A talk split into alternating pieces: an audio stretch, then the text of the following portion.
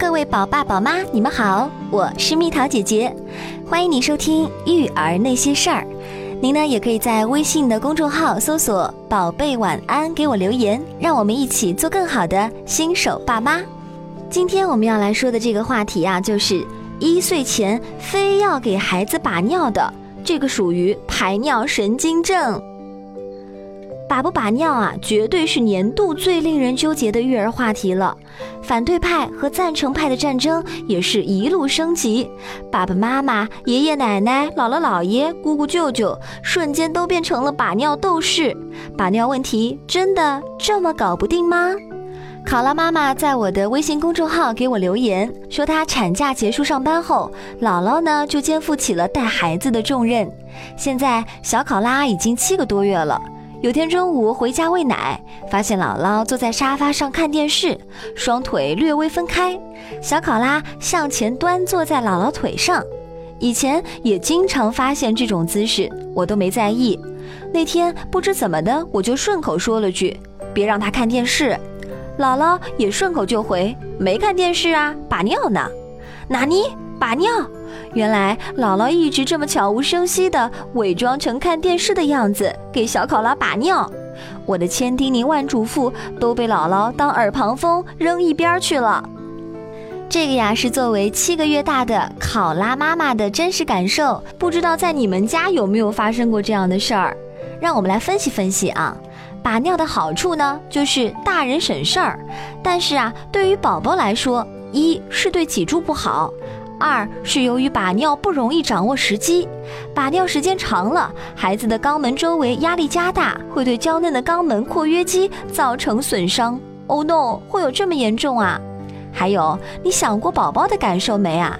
人家正玩得好好的，却时不时就被你抱起来，嘘嘘。不管孩子是不是愿意，你都应该人为的给孩子的膀胱建立一个条件反射，这真的好吗？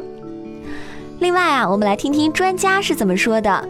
日本松田道雄妈妈们应该不陌生吧？他可是育儿科普的鼻祖呢。他说，教会四个月婴儿按时排尿是没有什么意义的。婴儿最早也要在一周岁以后才能告诉大人自己想小便。一般呢是在一周岁半至两周岁才开始不用尿布，每小时取下一次尿布，让婴儿做两分钟或三分钟便盆，嘴里发出嘘的声音给婴儿把尿，可以说是母亲的排尿神经症。这样做是没有必要的。排尿神经症，是的，听到了吧？排尿神经症。另外，美国威廉希尔斯，这个你应该更不陌生了吧？亲密育儿百科老火了。希尔斯也说了，宝宝自己大小便是一项很复杂的技能，大部分宝宝控制大小便的神经和肌肉要到十八至二十四个月大时才会成熟。还有哦，较晚开始接受大小便训练的宝宝，比早接受训练的宝宝学得更快。看吧，亲，给孩子点时间好吗？把屎把尿，在我们中国，很多爷爷奶奶、姥姥姥爷辈的都会这么做。但是外国人把不把尿呢？我们先去日本看看。日本人啊，没有为孩子把尿的习惯，有的孩子上小学后，晚上还在用纸尿裤呢。